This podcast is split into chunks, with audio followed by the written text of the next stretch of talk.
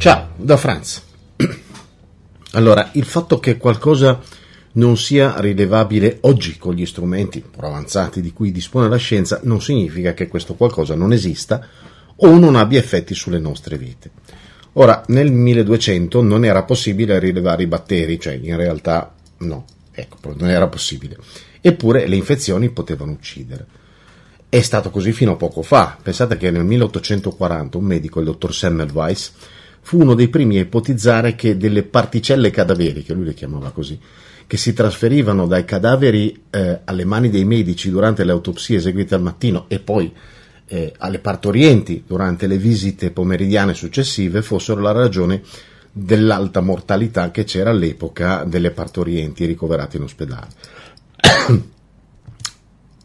Osservato questo, istituì una pratica semplice di lavaggio delle mani all'epoca credo con solfato di calcio o con un'altra cosa per evitare anche il cattivo odore delle mani, ottenendo una caduta a picco verticale della mortalità. Ovviamente la comunità scientifico-medicale, che già allora era affetta da cretinismo totale, bocciò la sua teoria sui germi e tolse la procedura di lavaggio che e così ottenne, per puro ego chiaramente, la morte di altre centinaia di migliaia di persone, perché fu solo dopo 30 anni che Pasteur formulò la sua famosa mh, teoria dei germi, che secondo quello che oggi consideriamo appunto come tali. No? Eppure l'esistenza dei batteri fu scoperta addirittura 200 anni prima da un, da un, da un tizio di, di, di, dal nome impronunciabile, però ovviamente sempre a causa del suddetto cretinismo delle comunità medico-scientifiche ci vollero altri tre anni prima che si accettasse anche solo l'idea dell'esistenza dei batteri, che peraltro non furono mai associati all'insorgenza di una patologia fino alla fine dell'Ottocento. Poi uno si meraviglia che l'umanità abbia raggiunto le attuali vette di conoscenza scientifica. Più che altro c'è da meravigliarsi che l'umanità sia sopravvissuta fino ad oggi. Comunque, scusate la digressione, ma era semplicemente per approfondire il concetto esposto in partenza. E cioè, non è detto che se non puoi vedere qualcosa, questo non esista e che non abbia effetto sulla tua vita. Hm? Il che ci porta dritti all'argomento di questo post, cioè le cosiddette forme pensiero, anche dette egregore. Mm? Ovvio che in questo spazio ne parleremo in un modo un po' superficiale, ma almeno vedremo di spiegare cosa sono, come si creano e che effetto hanno. Se qualcuno poi avesse particolare vezzo, voglia di eh, approfondire questo argomento, posso suggerire la lettura di un piccolo libro, il classico libricino, Le forme pensiero di Annie Besant e eh, l'altro col nome che non so mai come si pronuncia, Led Bitter, credo. Ehm, un libricino abbastanza, pur, stato, pur, essendo stato scritto parecchi anni fa, abbastanza concreto da fornire veramente tante e notevoli nozioni su questo argomento. Ora, per comprendere il concetto di forma pensiero non possiamo esimere da quello di campo. Ora, un campo non è altro che una regione di spazio, o meglio una dimensione, mh, hm, all'interno della quale si esprime un certo effetto dovuto a una certa causa. Poco importa sia, quale sia l'effetto o quale la causa, eh? questo non ci interessa. Ciò che ci interessa nell'ambito di questo, di questo discorso è la dimensione, cioè la regione di spazio. Okay? Nella materia sappiamo tutti che esistono per esempio i campi elettrici, quelli magnetici, quelli combinati elettromagnetici. Sappiamo che all'interno di un campo magnetico avvengono determinati fenomeni, così come sappiamo che se un campo elettrico si mette, una particella elettrica si mette in movimento genera un campo magnetico.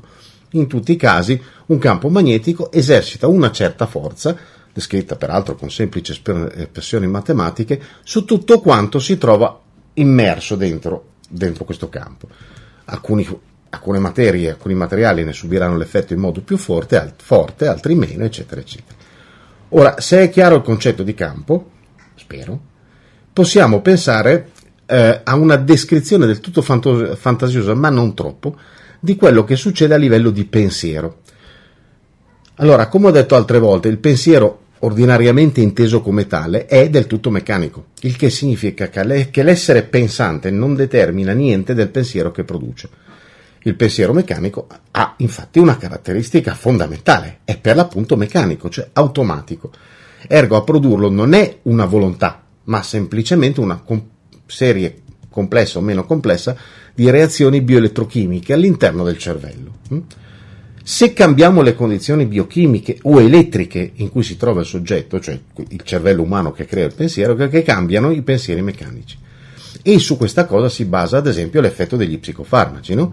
Cioè se, se, c'è un tipo che soffre di una psicosi, ha dei problemi grossi, gli danno gli psicofarmaci con una valanga di effetti collaterali, d'accordo, però che cosa succede? Che lo aiutano in quella psicosi, in quella fase de, dei suoi problemi psichici, che significa che quei problemi psichici devono avere per forza una base fisiologica, altrimenti un farmaco non potrebbe funzionare. È ovvio che nel caso di un pensiero eh, del pensiero di un essere umano evoluto e non meccanico, le cose cambiano di parecchio, al punto che non solo gli psicofarmaci a un essere umano del genere non, non farebbero niente, ma nemmeno fattori esterni decisamente più imponenti riuscirebbero ad alterare il pensiero a un essere umano appunto evoluto. Purtroppo l'umanità in genere è ben lontana da questo punto di evoluzione e qui infatti troviamo il campo di applicazione di quanto stiamo dicendo, ovvero che non è così difficile alterare il corso di un pensiero o la nascita di un altro, anche semplicemente alterando il campo elettrico in cui si trova immerso, immerso un, un, un essere umano. Ora, questo semplicemente per dire che il pensiero ordinariamente inteso per tale non ha nulla di libero o di spontaneo, ma non è nient'altro che una risposta automatica a una serie di, simboli, di stimoli.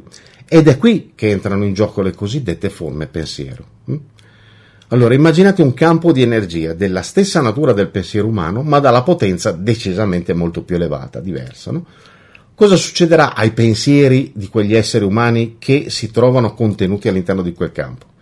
Ovviamente ne verranno influenzati. Nello stesso modo in cui l'ago di una bussola subisce l'azione del campo magnetico terrestre, il pensiero umano può essere facilmente indotto a orientarsi in una direzione piuttosto che in un'altra, semplicemente immergendolo in un campo simile, devo dire anche parecchio a dire il vero, al campo magnetico terrestre. Non stiamo parlando di ipnosi, eh? attenzione, cioè non è che uno si mette, cioè viene influenzato al punto che dice le parole che gli si dice di dire questo fa parte di un altro campo, ma di orientamento. Cioè una forma pensiero di fatto è un campo di energia definito che produce un orientamento altrettanto definito, oltre che del tutto involontario, dei processi di pensiero che vengono esposti adesso, in un modo che per un essere umano meccanico è del tutto trasparente, vale a dire che non se ne accorge neanche. Ora, le forme pensiero possono essere di tipologie infinite, di tanta entità, durata, energia, dimensione, tutto dipende da come si creano e da quanto vengono alimentate, perché le forme pensiero vengono, possono essere e, e, e vengono alimentate. Per esempio, se all'interno di una folla qualcuno comincia ad avere paura di un attentato, no? il suo nervosismo inizierà a diffondersi alle persone che è intorno. Si sa che il nervosismo è appiccichereccio, no? E inizierà ad influenzare le persone. Queste persone intorno cominceranno ad essere influenzate dal suo nervosismo. Se poi comincia a parlare in tal senso, allora oltre a, a, ad auto-influenzarsi, influenzerà di più questa, questo suo effetto sugli altri. Okay?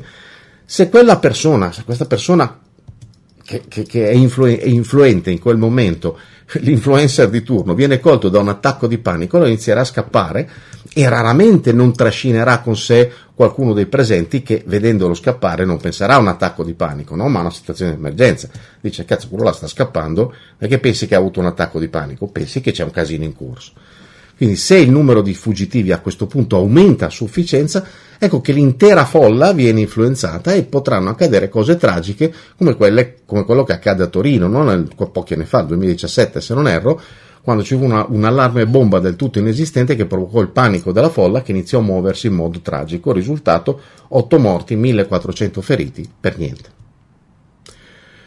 Ora che ci azzecca questo con le forme pensiero? Semplice, il meccanismo del panico tra la folla nasce proprio da un'influenza determinata da una piccola, quanto molto potente evidentemente, forma pensiero dalla durata molto limitata, il tempo dell'evento.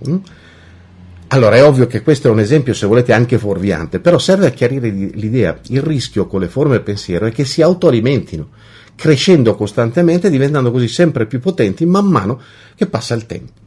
E questo accade perché l'energia di, di cui sono composte le forme pensiero non ha praticamente nulla a che vedere con i tipi di energia che siamo abituati a trattare e di cui abbiamo possibilità di osservazione.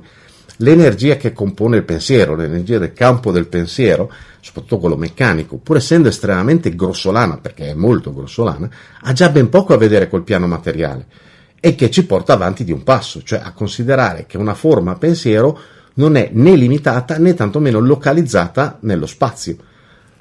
Eh, cosa significa questo? Vale a dire che se, se nasce da un gruppo di persone che stanno a New York, sarà ugualmente in grado di influenzare il pensiero di persone di Milano o di Tokyo. Il come è semplice, parliamo di semplice sintonia. Cioè, quando due persone pensano la stessa cosa, si crea una sorta di legame, di connessione. È il principio del gruppo, dell'adesione, dell'ideologia, eccetera, eccetera. Quando molte persone pensano la stessa cosa, o quantomeno formulano pensieri nella stessa direzione, la connessione si crea esattamente nello stesso modo. Quando pensiamo in un certo modo, dato che il pensiero è composto da un'energia che, come abbiamo appena detto, non è limitata dallo spazio o dalla distanza perché non è materiale, no? quindi non ha a che vedere con lo spazio o la distanza, ecco che di fatto noi ci sintonizziamo su quel modo o motivo di pensiero e con tutti quelli che lo stanno facendo assieme a noi. Può essere una sintonia estremamente blanda, ovviamente, ma quando c'è di mezzo una forma pensiero, ecco che il nostro pensiero, sintonizzato con quella forma pensiero, ne subisce sempre di più l'influenza man mano che rimaniamo su quel binario. In altre, in altre parole, più ci pensiamo, più continuiamo a pensarci. No? Questo accade perché ha che cosa succede? Una forma di pensiero ha una, un pensiero ha una sua esistenza, che è del tutto indipendente da chi l'ha generata per così dire, ha una sua vita propria. Ecco, per fare un paragone molto terra-terra, è come se una scorreggia, dopo essere stata emessa, dopo essere flatula, flatulata, anziché disperdersi nell'ambiente, rimanesse lì sempre, e anzi crescesse nel tempo a ogni altra scorreggia che viene emessa nei dintorni. Solo che il pensiero umano non è una scorreggia, per quanto le idee degli uomini siano spesso idee di merda, ma qualcosa di molto più sottile e permanente. Perciò più viene alimentata dai pensieri umani, non, non necessariamente fisicamente vicini, più diventa grande e potente e più è in grado di influenzare il pensiero di altre persone. Credo sia abbastanza chiaro cosa sia una forma pensiero, ok? Se non è chiaro a questo punto non so più cosa farci. E ritengo però che molti di quelli, che poi sono pochi, lo so che sono arrivati fino a questo punto, diciamo, del discorso, cominceranno a fare delle connessioni, ragionamenti e ad avere idee sul perché in un certo momento abbiano scoperto che il proprio pensiero su un determinato argomento aveva cambiato inspiegabilmente tanto quanto completamente la propria direzione. Ovviamente c'è di più. È vero che molto spesso le forme pensiero nascono spontaneamente, ma è anche vero che in altri casi vengono create appositamente. Il modo è anche piuttosto semplice, basta che un certo numero di persone dotati di una certa capacità, ovviamente, pensino in un certo modo con la giusta e sufficiente focalizzazione. Quelli intorno a loro cominceranno a orientare il proprio pensiero nella direzione del primo gruppo e in breve tempo cominceranno ad alimentare in questo modo la forma pensiero originale. Questo è perfettamente conosciuto in molti ambienti, per quanto neanche eccessivamente occulti, eh? e, e, fa parte di quelle possibilità operative di una congerie di esseri non sempre evoluti e neppure particolarmente puliti, se per questo, che sanno perfettamente come procedere per orientare il pensiero delle folle. Ora, fortunatamente non ci sono gli stronzetti in questione a conoscere questo procedimento ed ecco che arriviamo a un altro passaggio, cioè le forme pensiero possono essere dissolte esattamente allo stesso modo in cui possono essere prodotte cioè dal pensiero focalizzato di ordine superiore a quello della forma pensiero da dissolvere, per, dove per ordine superiore di pensiero si intende vibrazione, qualità vibratoria, frequenza. Okay? C'è però un problema, la potenza. Se mille persone alimentano un'egregora, dieci che la pensano diversamente non possono farci molto, a meno che non abbiano una capacità di focalizzazione infinitamente superiore a quella delle prime mille. Teniamo presente che quando parliamo degli stronzetti di prima, credetemi, quanto a focalizzazione quelli non scherzano veramente un cazzo. Eh? Come è risaputo, però, gli esseri umani sono tanti e per la maggior parte sono puri idioti. Ma questo non toglie che possano pensare in modo focalizzato, anzi, più sei idiota, più ti fisserai su un pensiero, per quanto sia assurdo, semplicemente pe- perché pensi che sia giusto farlo. È un po' come la Guardia Imperiale che lascia passare Ben Kenobi e Luke in Guerre Stellari, no? Ed è proprio così. La forza, nel nostro caso le forme pensiero, hanno una grande influenza sulle menti deboli, per parafrasare sempre Star Wars. Eh? Bene, ora che abbiamo visto tutto questo, forse vi verrà un po' più facile capire come sia possibile che decine, se non centinaia di migliaia o milioni di persone vengano portate a pensare la stessa cosa sul piano politico, ideologico oppure anche quello sanitario, come sta succedendo in questo periodo. Forme pensiero. Non pensate che i politici o chi per essi eh, o chi dirige siano esenti da questo, eh? sia chiaro, perché è qui che nasce il problema. Una persona influenzata inizierà a pensare in una certa direzione, ok? Ma questo nella maggior parte dei casi non produrrà delle grandi conseguenze dirette, indirette sì, perché quella forma pensiero prende un sacco di gente, fa fare un sacco di cose tutte uguali a un sacco di persone tutte uguali e poi i risultati li conosciamo. Ma quando questa cosa capita a un politico, cioè un politico viene influenzato, ecco che quello lì inizierà a parlare secondo quel corso di pensiero, ma non solo, anche agirà, portando la società, la politica, nella direzione prevista dall'egregora che lo sta influenzando. Così si creano i famosi pendoli di cui parla Vadin Zealand, e a quel punto il numero di persone influenzate da un'egregora diventa così grande, così, così, così multiplo, diciamo, da generare comportamenti e tendenze che difficilmente possono essere fermate. Al massimo, eppure con grande fatica, è possibile deviarle, ma mai tanto da dissolverle. Hm? È come avere davanti un pendolo, ecco perché parliamo dei pendoli di Zealand, che trascina un peso di due tonnellate, per dire, per fare un esempio, in un arco ampio un centinaio di metri. Se cerchi di fermarlo ti schiaccia, se cerchi di controllarlo finirai prima o poi per trovarti seduto su di esso, perché nel pendolarti davanti ti porta via. L'unica difesa contro una cosa simile è stare lontani. Stare lontani da un'egregora, che non ha niente a che vedere col stare lontani fisicamente, significa pensare in un'altra direzione, con una focalizzazione tale, sufficiente da non esserne influenzati. Per, per farlo bisogna saper pensare in modo consapevole e per essere consapevole occorre un certo lavoro che alla fine della fiera è quello che centinaia di scuole, iniziati, istruttori e esseri spirituali in genere propongono da secoli. Mm? Ci si vede in giro. Benvenuti su Franz Blog, canale video e podcast. Trovate questo contenuto e tanti altri su franzblog.tv in versione scritta, video e audio.